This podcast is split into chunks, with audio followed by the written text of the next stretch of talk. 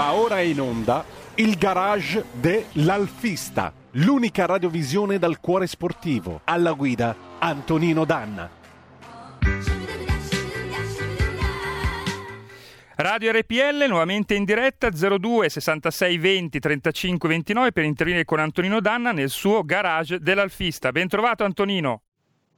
Amiche e amici miei, ma non dell'avventura, buongiorno, siete sulle magiche, magiche, magiche onde di R P L, questo è il garage dell'Alfista, io sono Antonino Danna, ringrazio Giulio Cesare Carnelli, nostro condottiero in plancia regia, e abbiamo con noi un ospite di riguardo, ladies and gentlemen, perché il mondo Alfa è un mondo nel quale il rosso stempra anche nel rosa. Abbiamo con noi una donna il cui nome vuol dire Alfa Romeo. Signore e signori, ladies and gentlemen, ecco a voi in tutto il suo splendore, se la potete vedere via Facebook o su radio R P L punto I T, il sito della nostra radio, Francesca Patrese. Buongiorno Francesca, ben trovata e ben collegata.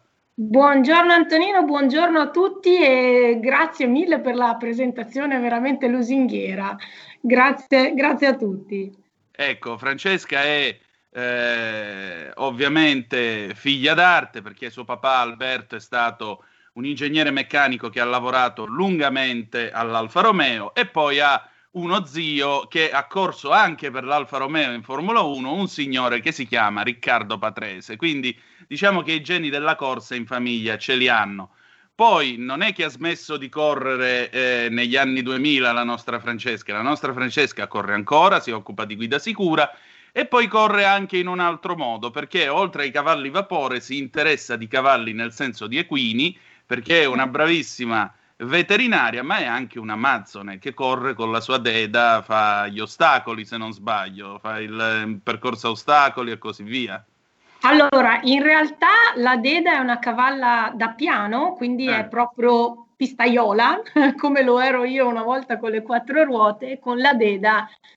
La Deda è stata ostacolista, ma con me invece è una cavalla da corse in piano. Gli ostacoli però, eh, giustamente come tu hai ricordato, li, li affronto con altri cavalli, probabilmente alla, al termine della carriera pistaiola della Deda, anche lei eh, rientrerà negli ostacoli, però in altre discipline, non in pista.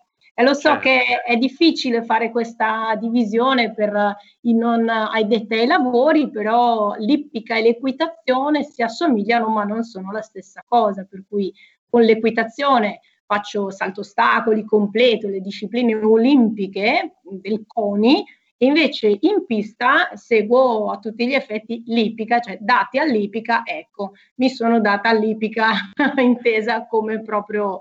Uh, disciplina di altra natura, simile ma non uguale. Ecco, eh, prima di arrivare a questo però tu hai una carriera di pilota, eh. pilota sotto il segno del biscione. Ci racconti com'è eh. che sei diventata una pilotessa? Possiamo dire pilotessa, come si dice? Ah, sì, guarda, la cosa buffa è che mio papà, mio papà chiamava tutte le ragazze, che all'epoca non erano mica tante, che correvano, le pilotine. Come tu sai, la pilotina è una, è una barca, è una nave che trasporta le navi in porto, per cui lo dicevo un po', un po' scherzando, noi eravamo le, pilo, le sue pilotine, però sì dai, pilotessa, pilota, io sono uh, gender free, va bene qualsiasi cosa, insomma, io, io guidavo, guidavo in pista. E com'è nata? E non lo so com'è nata, è sempre stata, è sempre stata dentro questa passione, in famiglia naturalmente. Ti devo dire la verità, mh, quando lo zio correva io ero piccola, ero in età da pre-patente e la cosa mi interessava anche relativamente, ti dirò, sì, divertente andare a Monza, all'epoca si poteva anche girare nei paddock, incontrare i piloti di persona, cosa che adesso non si può più fare, per cui era divertente questo aspetto delle corse, cioè andare e fare un po' cagnara, insomma, con anche eh, le, le mie amiche, insomma, era più divertente l'aspetto paddock che l'aspetto automobilistico in sé. Il problema, se vogliamo chiamarlo così, è nato quando ho preso il foglio rosa. perché eh, io anzi da piccola ti dicevo io voglio andare a cavallo, io non, non le, ma la patente non la voglio neanche prendere, poi naturalmente crescendo ti accorgi che non è proprio così e tra l'altro la patente ti può servire per andare dai cavalli, per cui insomma, certo, era anche una necessità. Um, il problema nasce quando prendo il foglio rosa. Io compio gli anni in giugno, per cui l'ho preso in estate, e quindi in estate le scuole guida sono chiuse, non potevo cominciare subito il classico corso alla scuola guida per conseguire poi la patente. E quindi con foglio rosa cosa abbiamo fatto? Io e mio papà, con una centosessantaquattro tremila V sei, abbiamo classica macinato. Macchina da autoscuola. Esatto, beh, non c'erano i limiti che ci sono adesso per i neopatentati, ma è classica macchina per un neopatentato, esattamente, certo, come tu giustamente sottolinei. Avanti e indietro per la, la quasi unica strada del Lido di Venezia, che, dove io andavo in estate in vacanza, con mio papà al fianco, delle ore avanti e indietro per questa strada. Il problema è che il, il, il papi eh, mi ha in quel contesto anche insegnato come si parte da fermi in griglia, quindi mi ha insegnato a partire dalla griglia di partenza da fermo, fare una partenza da gara con la, con la centosessantaquattro e varie altre cose, ok? Per cui insomma diciamo che la cosa mi ha, mi ha subito divertito. E poi naturalmente ho fatto le lezioni, quelle che si devono fare, ho fatto l'esame, ho preso la patente e ho cominciato a rompere a, a mio papà, papà, papà, perché poi cosa succede? Che, e questa è stata una cosa sacrosanta che ancora oggi io consiglio appena uno ha un po' la padronanza del mezzo, perché eh, uno deve avere un po' la cognizione di... di come si muove un volante, di come si usano il pedale del freno, dell'acceleratore e della frizione, eh, ma un corso di guida sicura. Perché? Perché eh, attualmente alla scuola guida ti insegnano veramente a spostare una macchina, ma non a guidare.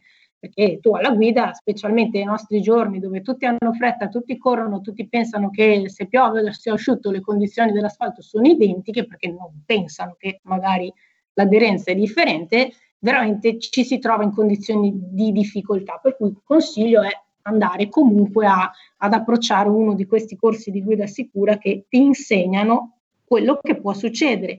Una volta che l'hai provato... Scusa, c'è certo. un ascoltatore in linea per noi. Sì. Lo prendiamo subito. Pronto, chi sì, è là? Sì, sì, volentieri. Pronto, sono Armando. Buondì. Volevo dire, io sono un anziano Fiat. Non c'entro niente con l'Alfa Romeo, però mi piace l'Alfa Romeo.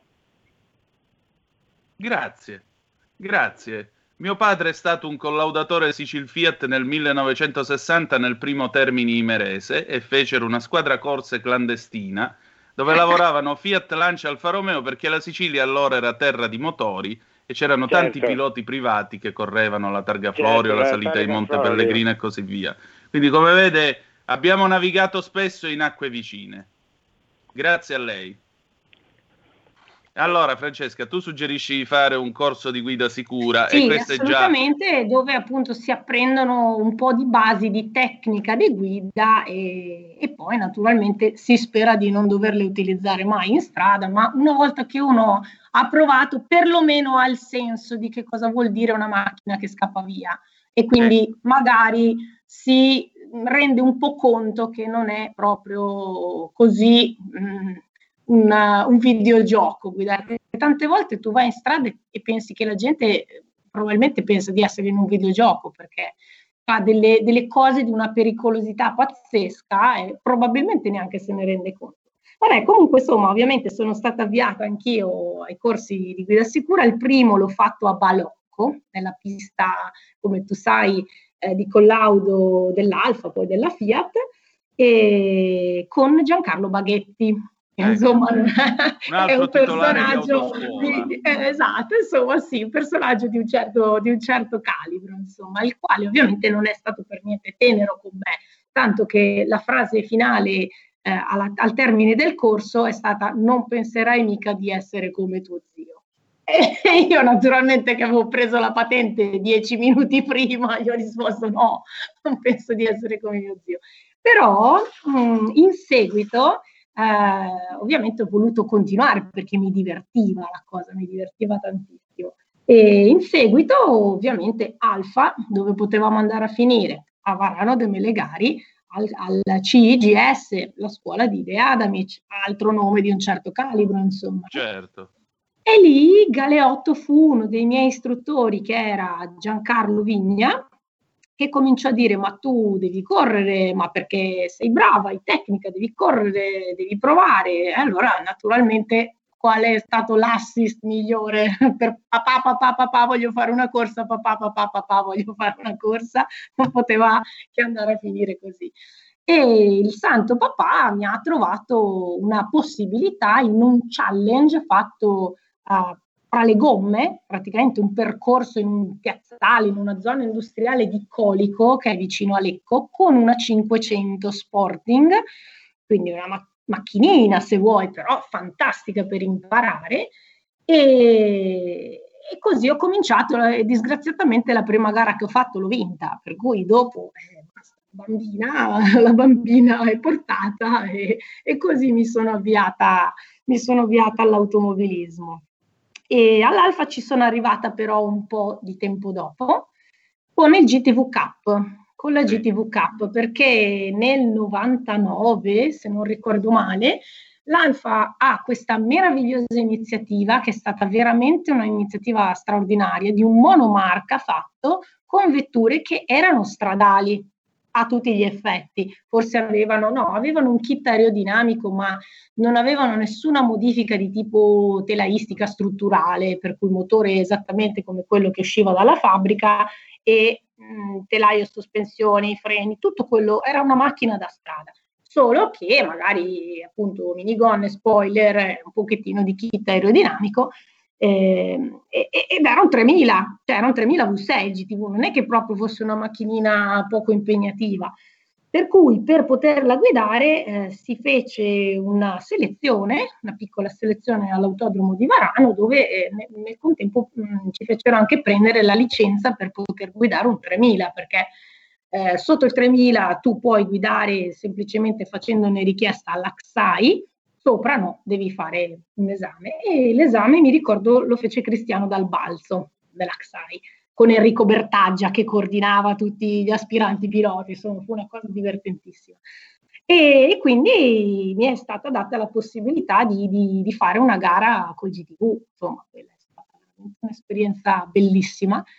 E la prima gara, mi ricordo, successe a me un inconveniente che poi addirittura portò a una modifica delle macchine, perché nelle qualifiche, nelle qualifiche sì, successe che mi si incastrò l'acceleratore a fondo corsa per una stupidaggine, perché si, si incastrava in una, in una aletta di plastica della, della plancia, ecco, e quindi insomma è stata una cosa abbastanza, insomma, poco piacevole, e, e ovviamente ha portato alla rottura della frizione, do, hanno dovuto cambiarmi la frizione, cioè in una notte mi hanno cambiato la frizione, e io ho potuto poi correre il giorno dopo, ma è risuccesso, tale quale a prima, perché probabilmente quella macchina lì aveva questa aletta che sporgeva troppo e quindi portava questo problema. Da quel giorno è stata modificata la pedaliera del G T V per evitare che potesse succedere a qualcun altro. Insomma, gara persa naturalmente a Misano Adriatico, che è un bellissimo circuito. Io l'ho fatto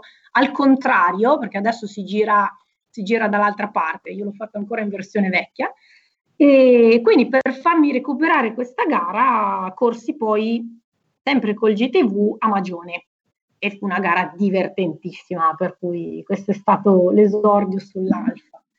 E... e poi hai corso con la centocinquantasei, esatto, che mi hai detto andava, sì, come un aereo. L'aereo della mia vita è stata la centocinquantasei della Scuderia del Portello, eh, preparata da Giuliano Facetti, e quella era un aereo, e, e insomma ho anche capito come si faceva a camminare un po' in pista, perché secondo me un po' anche il G T V, eh, a parte qualcuno che ci ha corso che poi insomma era un semiprofessionista, però c'erano anche tante persone entry level, tra le quali, non mi vergogno di dirlo, faccio parte anch'io, insomma, di queste persone, non avevano ancora un po' di esperienza e di pelo sullo stomaco in pista. Con la centocinquantasei si capì che eh, c'era da mh, insomma da, da sguzzarsi un po' fuori, ecco.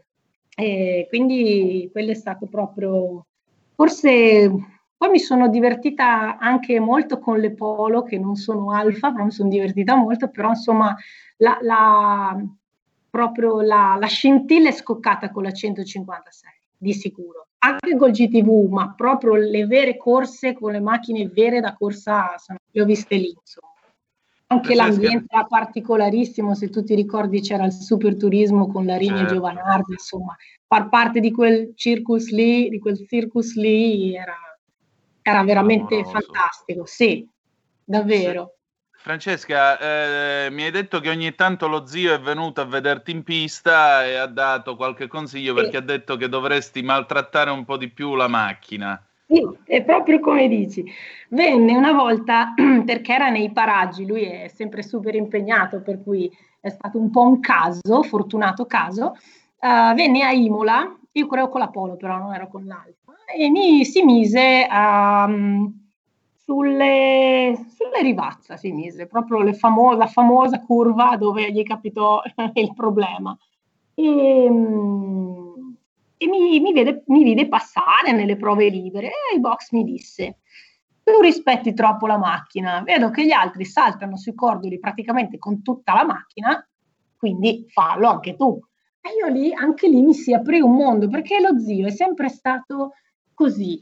Um, po- parla poco, non è che è sempre disponibile a chiacchierare perché ha le sue cose in testa, ma quando, quando ti dice qualcosa ha la capacità di identificare subito un particolare che ti apre un mondo, ti accende una lampadina. E quella stupida cosa che mi disse, cioè, mi ha effettivamente ancora rivoluzionato un po' il modo di guidare, per cui certo, veramente ha questa capacità che Eh, bisognerebbe sfruttare un po' di più, ma non sempre lui è disponibile a farsi sfruttare. Eh, Francesca, quindi... c'è un'altra telefonata per noi. Sì. Pronto? Magnifico. Chi è là? Pronto, eh, buongiorno, sono Adriana, vi telefono da Rho. Eh, la vostra trasmissione mi piace molto, complimenti a lei Danna, perché grazie, è stata una bella idea quella, quella di introdurre appunto anche questo... questo sport, eh, parliamo solo di calcio purtroppo in Italia, e, e mi fa piacere che abbia invitato questa, eh, questa, questa donna, eh, ma veramente con la, con la D maiuscola, perché è proprio a lei che voglio fare questa domanda.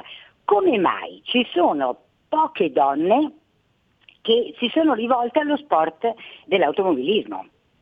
Eh, notoriamente si dice che le donne non sappiano guidare, mm, direi che, che eh, personalmente non, non, non lo credo, perché io credo di, di essere una buona guidatrice. Ho avuto una madre che negli anni trentotto tre, guidava già a Piacenza, era una delle pochissime che aveva la, la patente, diciamo che il motore negli emiliani è nel sangue.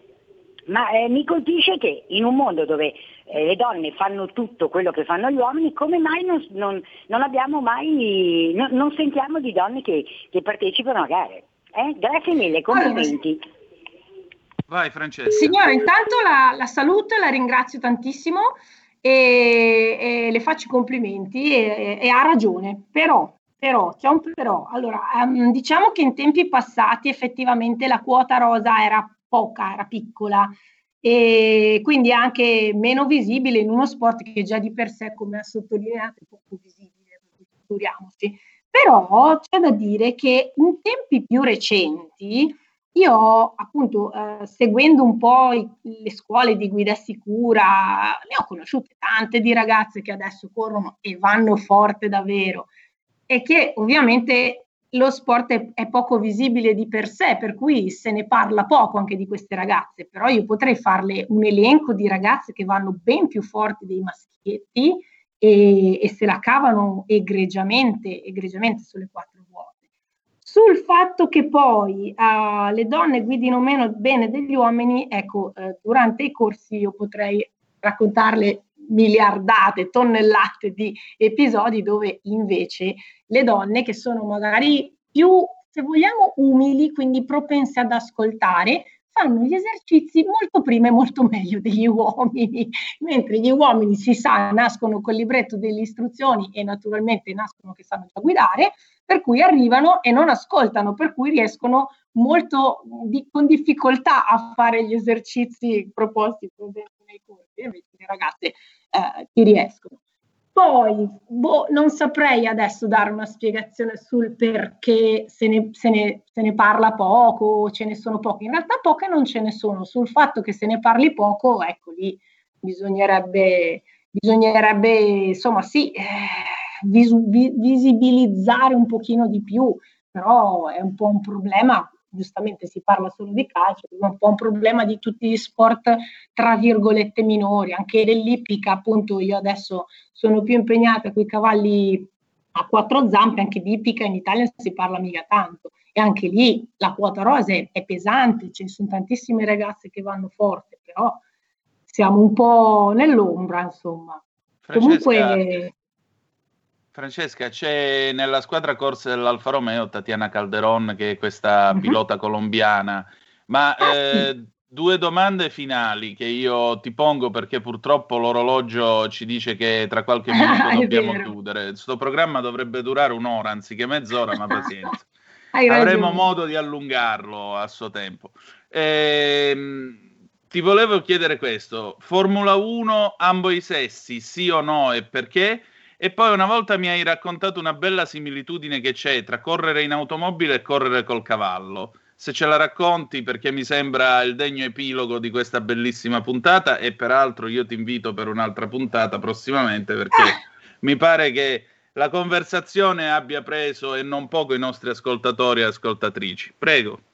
Allora, mh, a Formula uno ambo i sessi intendi correre insieme? Assolutamente sì. sì, quando si tratta di uno sport con un mezzo, eh, quindi non dipendente necessariamente dalle caratteristiche fisiche di uomo o donna, assolutamente sì.